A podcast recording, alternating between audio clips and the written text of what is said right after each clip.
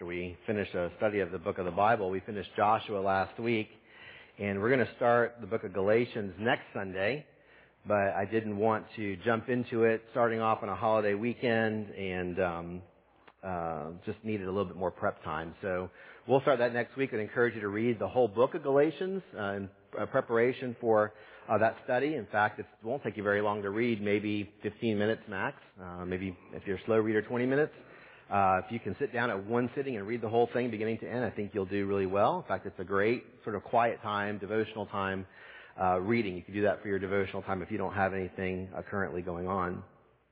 Uh, but I wanted to uh, look at uh, the theme of work today. This is Labor Day weekend, and not that I'm trying to preach to the holidays, so to speak, but it's a, good time for us to think about our our work and our vocation, and to gain a biblical perspective on that. Um, and I think that the reason why this is important is because there's a, a, distinct difference between the way that the world perceives work and how a Christian ought to think about his or her work.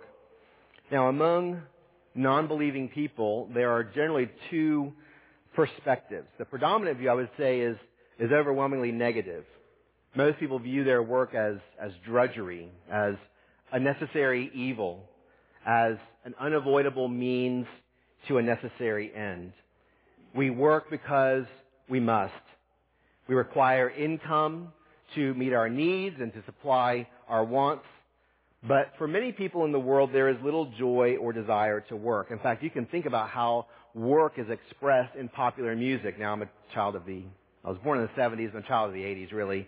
And so I got to thinking about 80s songs about work. And so here are just some of the lyrics. Of course, there was a song working for the weekend, right? Everybody's working for the weekend. That's really when you really get to live. Eh, that work week is not anything good. You got to do that to get to what you really want to do on the weekend. Or Dolly Parton fans, working nine to five, what a way to make a living. Barely getting by, it's all taken and no given. Just use your mind and they'll never give you credit. It's enough to drive you crazy if you let it. Or even much before my time, you load 16 tons, what do you get? Another day older and deeper in debt. Now, I don't agree with the theology of this song, okay? St. Peter, don't you call me because I can't go.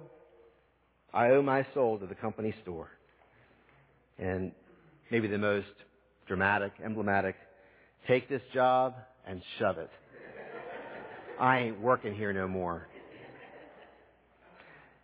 If you think about it, though, it's not too different from what Solomon says about work in Ecclesiastes 2, verses 22 and 23.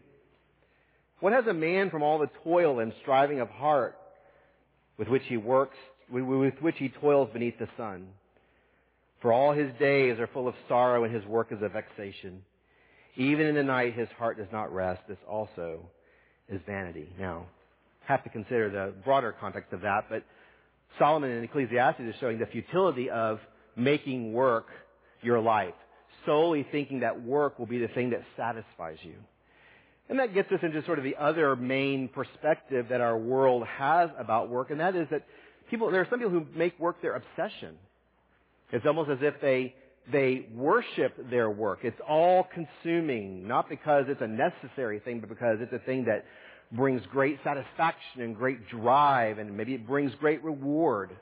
It's an all-consuming aspect of life. It, devo- it, it requires one's complete time and attention so that really everything else in life is neglected. And both of these attitudes are really aberrant in light of a biblical worldview. So how should Christians think about work? Well, we need to remember that God instituted work not as a result of the fall, but as an essential feature of the created order. Right? We tend to think of work as a consequence of the fall. The thing, one of the things, one of the curses that God gave to man because he disobeyed God. That, that is, that work is in essence a, a curse. That their, the consequence of their sin was to work, that it wasn't really part of God's original design for creation. But if we read the creation accounts very closely, I think we would see otherwise. In Genesis chapter 1, verses 26 to 28, we read that God said, Let us make man in our image after our likeness. Let them have dominion over the fish of the sea and over the birds of the heavens and over the livestock and over all the earth and over every creeping thing that creeps on the earth.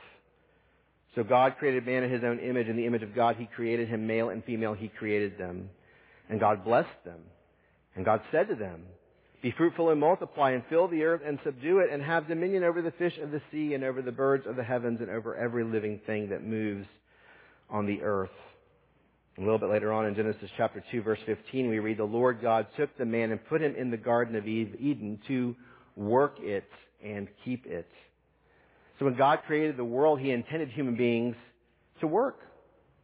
Genesis 1, He intended with the idea, with the desire, the inclination to create human beings. He created them with a job to do, to have dominion over all that He had made.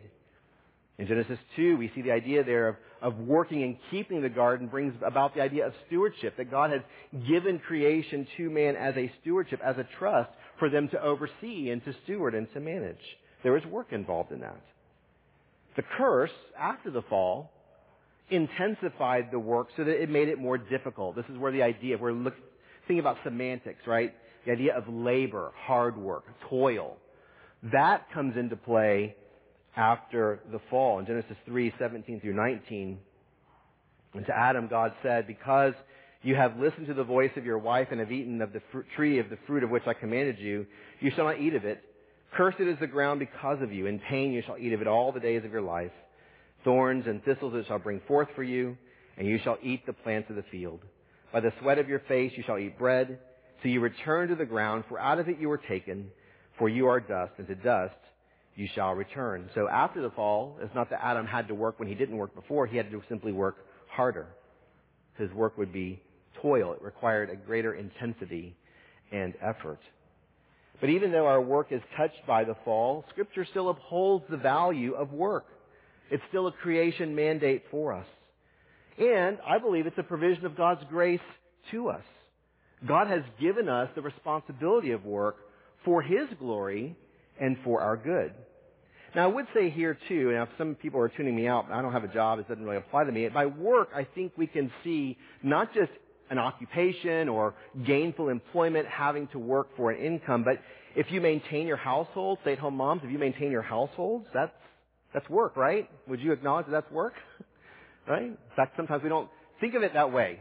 We need to think of it that way. It is work. If you volunteer your time, we have some people in our church who are retired, who don't have to go and clock in and clock out or to, to work nine to five, five, five days a week.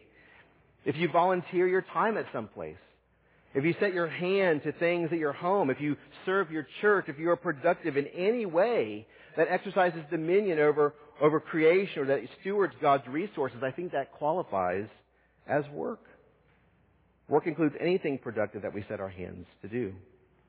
So I want to think about this topic today. I want to think about it primarily from the book of Proverbs. As you probably know, Proverbs is a book of wisdom that provides practical instructions, practical directions for daily living. It's very practical.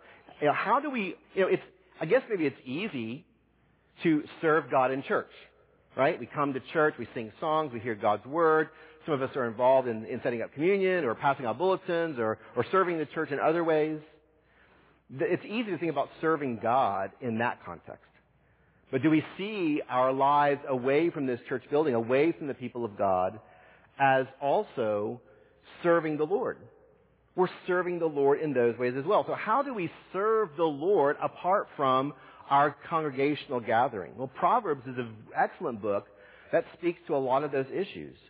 As you probably are aware, the overarching theme of Proverbs is the fear of the Lord. The fear of the Lord is the beginning of wisdom, right?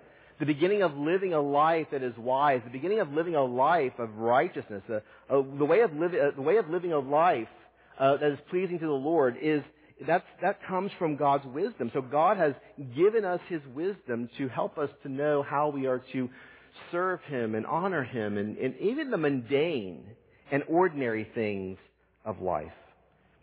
So it shouldn't surprise us that many of the issues and many of the daily tasks, many daily responsibilities that we have, aspects of daily life, are we are given wisdom about those things in the book of Proverbs. And so we want to think specifically about the issue of work this morning.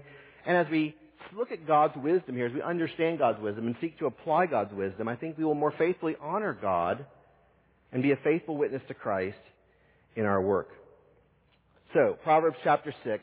And we're to we're to use this as kind of our base text, but there will be opportunities to look at other passages. In fact, I've put a lot of the, the scripture references on the screen uh, from Proverbs because, again, this is a prevalent issue that is repeatedly mentioned. Proverbs 6, beginning in verse 6. Go to the ant, O sluggard, consider her ways and be wise. Without having any chief, officer, or ruler, she prepares her bread in summer and gathers her food for in harvest. How long will you lie there, O sluggard? When will you arise from your sleep? A little sleep, a little slumber, a little folding of the hands to rest, and poverty will come upon you like a robber, and want like an armed man. So let's start there. Let's start there with the shameful example of the sluggard. And the sluggard is simply a person who is habitually inactive or lazy. Someone who obviously neither wants to work or likes to work. In fact, I like the New Revised Standard Version of this word. It translates this word sluggard as lazy bones. A, a vivid mental picture, right? Of a, of a lazy bone. Just someone who's just lying around, inactive, doesn't want to do anything. We might use the expression couch potato in our own vernacular. Proverbs often uses the sluggard as a negative example of what an Israelite should not be or how they should not go about their work. In fact, what Proverbs oftentimes does, not just in this case, but in, in, many cases, is to set a contrast between what we ought to be and do versus what we shouldn't be or do.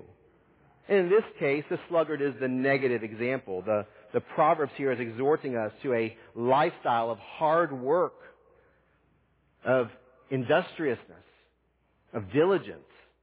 And it places that value, it places that that exhortation in contrast with the example of the sluggard. Tremper Longman, who wrote a commentary on Proverbs, says that Proverbs is intolerant of lazy people. They are the epitome of folly. That word folly is an important word also in the book of Proverbs, especially the, not just the Proverbs, but really the, the, broader Old Testament, because folly is not some, we think of folly as someone who is uh, the result of someone who is maybe ignorant, or maybe doesn't have a certain intellectual capacity. But that's not what a, a fool is in the Old Testament. Foolishness is willful rebellion against God's commands. A fool is someone who knows what God requires of him, but refuses to do it. You might think about the Psalms, right? The fool says in his heart, there is no God. He is, he basically, the fool is an atheist. It's not that the fool is uncertain about whether or not there is a God. He knows there's a God. He knows what God requires of his life but he willfully chooses not to walk in that way. He willfully chooses to walk in a way apart from God's commands. And so in the case of the sluggard here, the sluggard is a fool because he knows what God requires of him, but he refuses to apply it to himself. And so the sluggard is a fool. He prefers to love himself. He prefers to fulfill his own desires. He prefers to follow the dictates of his own heart rather than honor God, obey his commandments, and apply his wisdom. Proverbs indicates that God is intolerant of lazy people. And if that's the case, then, then we should be vigilant not to imitate the sluggard. That warning against becoming the sluggard is made all the more emphatic in Proverbs because Solomon here, I think, reserves his harshest criticism, his harshest, um, uh, uh yeah, criticism for the sluggard. He, he is here ridiculing the sluggard. And he does so in a way that is, is comical, right? We read these things and you might be kind of inner, inwardly chuckling, right? Oh, that's a ha ha. But it really is no laughing matter. This is a, a, this is a biting criticism, a biting ridicule because the sluggard refuses to walk in God's ways. In Proverbs chapter 6 verses 6 through 11, Solomon here is posing a contrast between the sluggard and the ant. And he addresses the sluggard in verse 6 to consider the ways of the ant. And if you think about the ant, you know, this is pretty small. Proverbs 35 verse 20, uh, Proverbs 30 verse 25 says that ants are creatures of little strength. And yet Solomon says here, look at that little creature and become wise.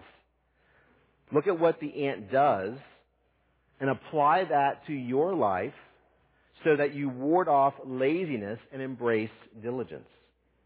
What does Solomon say about the ant? In verses 7 and 8, he says he has no overseer. Without having any chief, officer, or ruler, she prepares her bread in summer and gathers her food in harvest.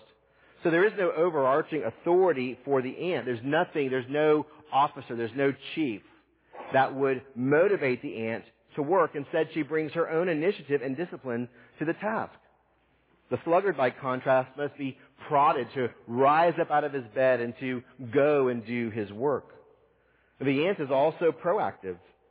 There's no one to oversee her, and yet she takes initiative to prepare for her needs in times of plenty so that she can sustain herself in times of lack, right? She prepares her food, her, she prepares her bread in summer, but in harvest time, she goes out and she gathers that food so that when the time is lacking, when the winter time comes, she has what is available so that she can sustain herself in those periods of want.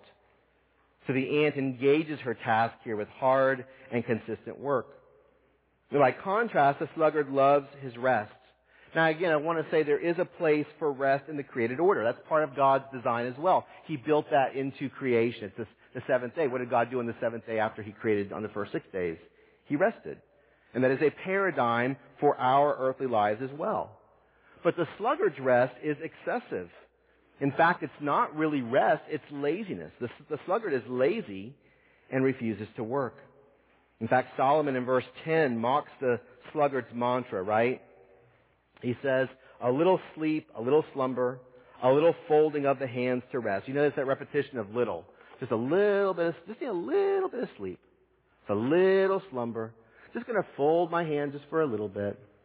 But by emphasizing that word three times, he is, he is showing that the, the sluggard is not really interested in taking a little bit of rest.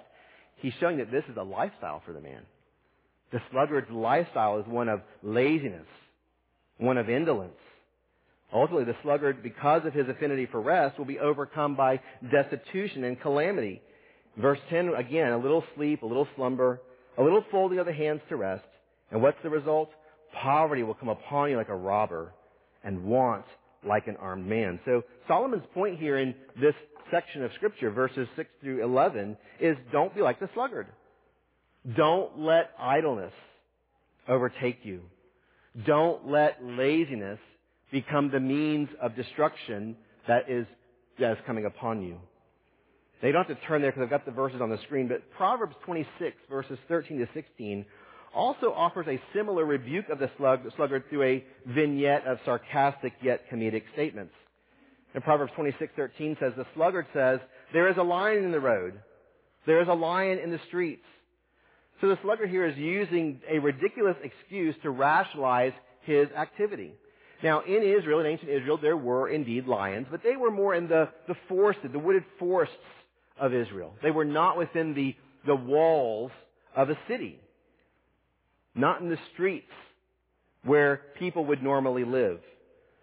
So this statement that there's a line in the road that would keep me from doing my work is about as absurd as me saying, I can't go to work today because there's a polar bear in the streets. A polar bear might kill me. When there's no polar bear even close to being around me to threaten me or harm me in any single way. This is an irrational excuse, and it keeps the sluggard firmly entrenched in his indolence.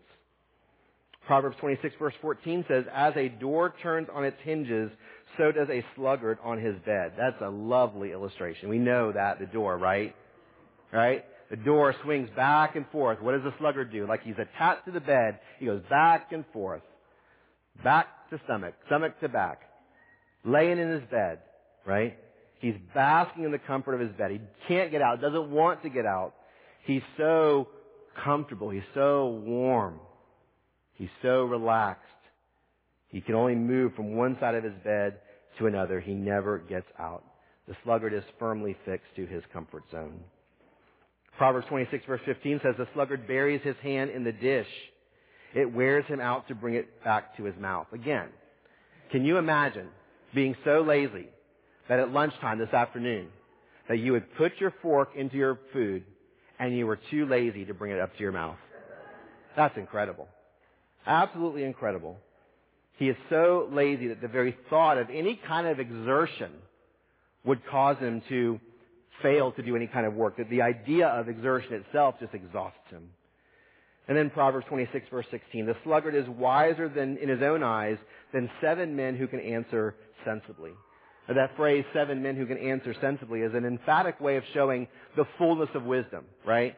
If you were the sluggard, if you were the fool, and you had seven men that were arguing you, arguing you with you with the, the truth of God's wisdom, you would be so bold as to say to them, I'm right and you're wrong. To think that I have more wisdom, that I will prefer my own ways to the way of true wisdom. This here is a, a way in which the sluggard says he, he values his laziness, he values his indolence, that that's his virtue. That's his, that's his ethic for living. So what can we learn about ourselves from the sluggard? Bruce Waltke, another commentator, says that laziness is more than a character flaw. It is a moral issue. And by moral issue, Waltke means it's a sin. Laziness and indolence are sins. Now, we probably would all look at the sluggard here in Proverbs and say, well, I'm not that bad, right? I'm not that bad. But remember that God doesn't grade on a curve. Laziness and indolence do not honor God. These vices are rooted really in the sinful heart, in arrogance and selfishness that seeks to serve self instead of serving God. Imitating the sluggard at work damages our relationships with our employers and our supervisors and our coworkers. Our laziness communicates that we are looking out for number one. We have no regard for others or the mutual work that's been assigned to all in the workplace. And so laziness does, as Solomon says in chapter 6 verse 11, it brings destruction. Destruction to the business or the enterprise or the organization that we work for through the loss of productivity and resources. It distracts from the common mission of the workplace. It results in damaged relationships. It tarnishes reputations, not just your own, but even those that you work with. Proverbs 18 verse 9 says, whoever is slack in his work is a brother to him who destroys. And the key point here is that laziness breeds destruction. If we think about what sin does, right? Sin destroys.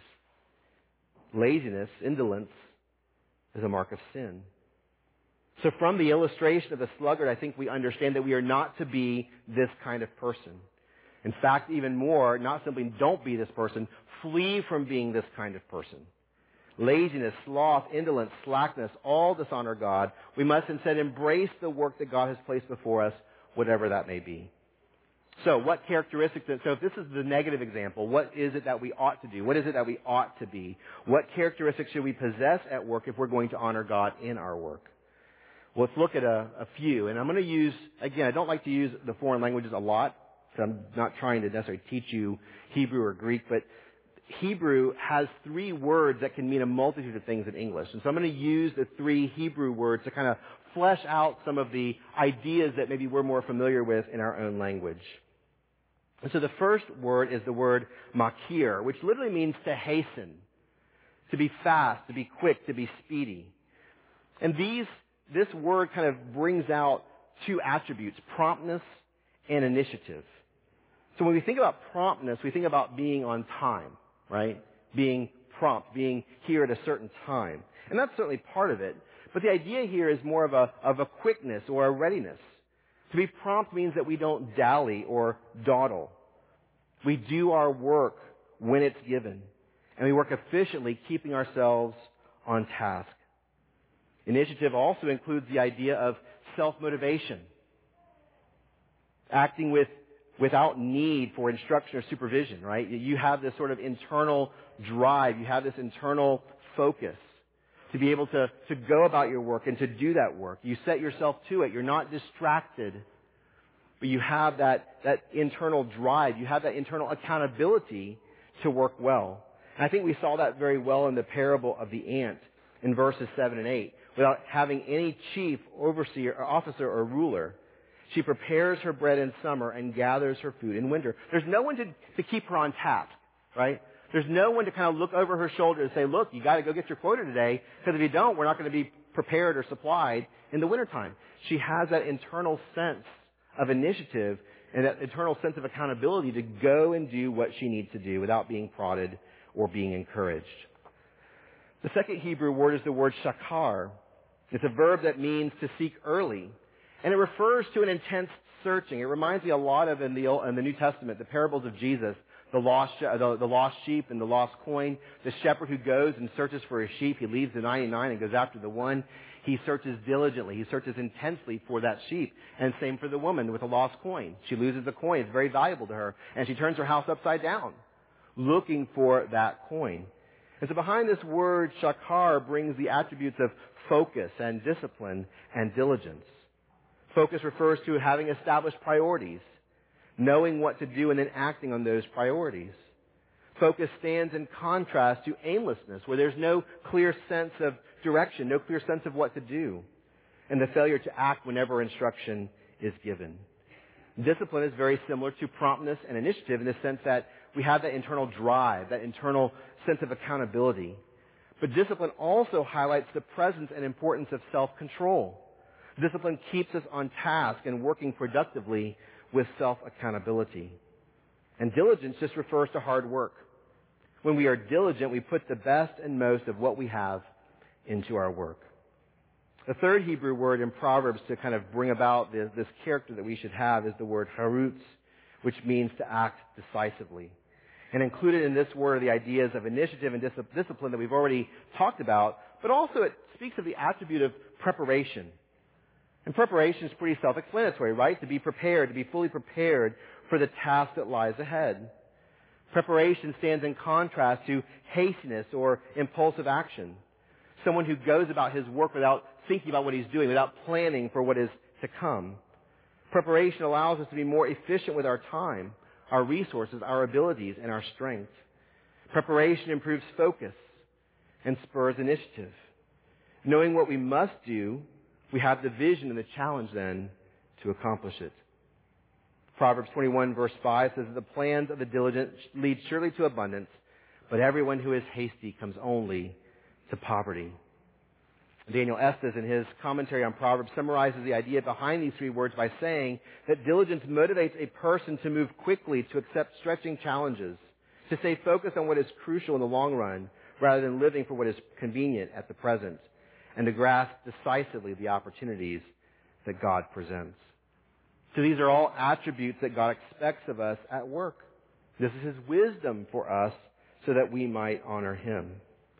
The problem then with us is that we struggle to possess these characteristics sufficiently, right, and consistently. The old self, right, that old slugger that still kind of we're still fight with and still battle with, keeps rising up within us to keep us from honoring God in our work.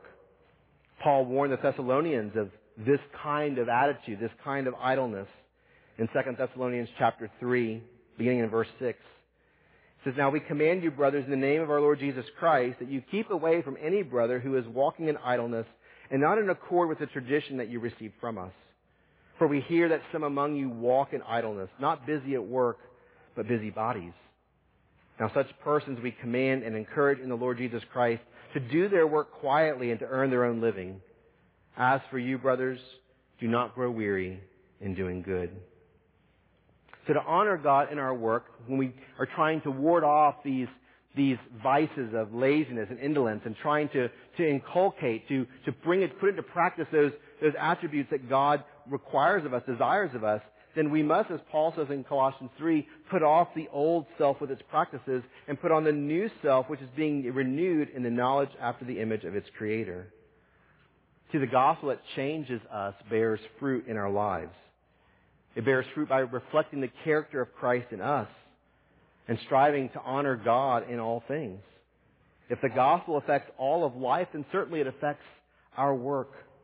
Living by the gospel means that we submit ourselves to the Holy Spirit and we seek His help so that we can honor God by displaying the godly characteristics that He upholds for us in His Word.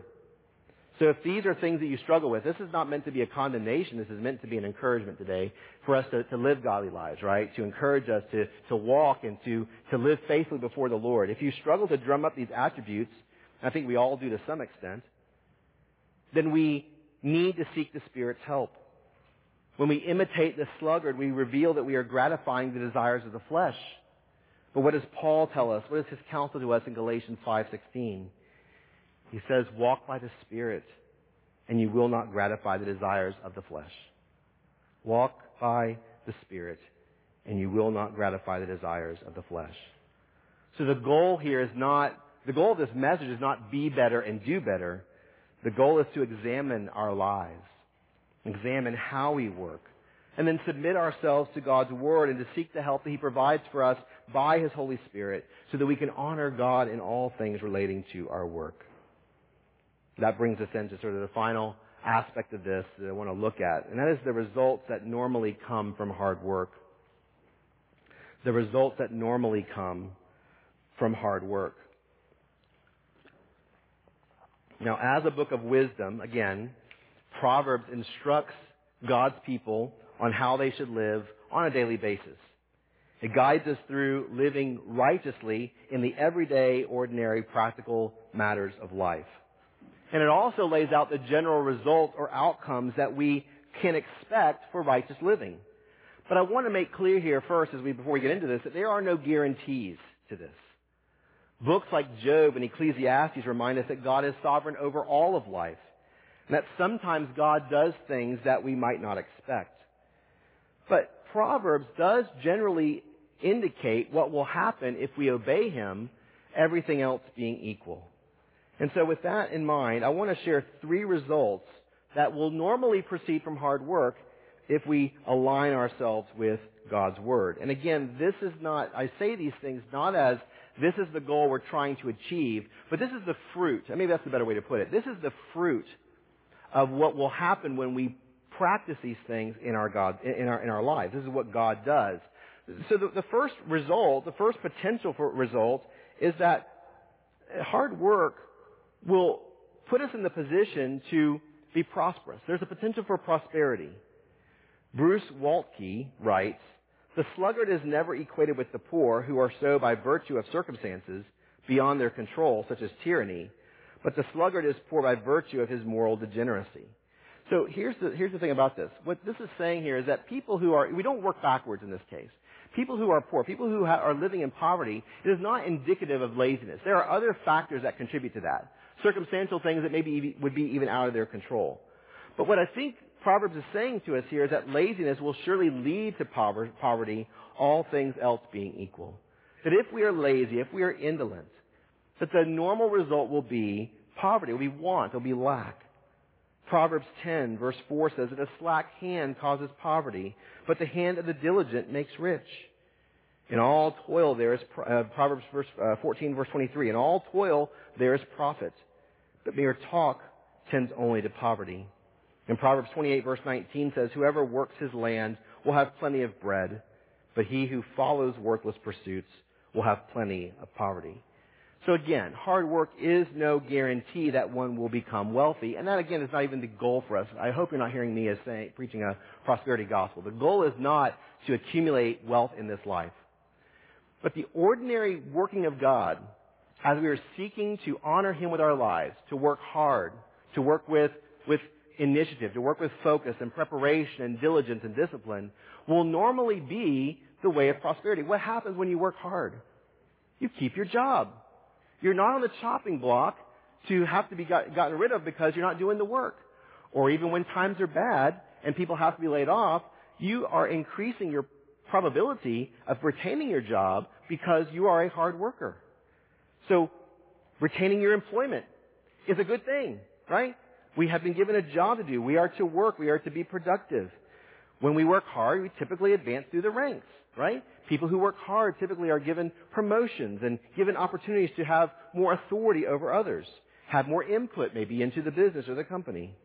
They also offer, uh, also uh, provide the opportunity to earn better wages. So you work hard, there's an increase, a chance that you're going to be getting a, a raise, a chance that you'll increase your ability to provide for yourself.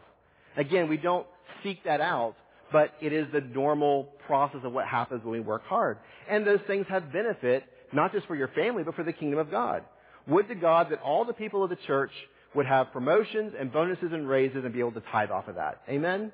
Wouldn't that be good for the kingdom of God? Wouldn't that do good for missions, right? Again, God doesn't need that, but that is the ordinary way in which He works. And so it should be a good thing to work hard because there is the potential for prosperity. Again, not for our own self-aggrandizement, but for the opportunity to do good for the kingdom. Hard work also, secondly, second outcome, potential outcome, is that hard work also merits a good reputation. Hard work merits a good reputation. Proverbs 10 verse 5 says, He who gathers in summer is a prudent son, but he who sleeps in harvest is a son who brings shame. Working hard, working the hardest is hard work. The son who works with his father to work hard and gather the family, gather the crops ensures his family's success. And by doing that, what do others say about him? He is a hardworking man. He is a faithful son. He is someone who cares about his family. He receives a good reputation, not only within his own family, but among his community. But the son who sleeps, the son who's lazy, the son who can't be bothered by hard work, what does he do? What happens to him? He brings shame upon himself.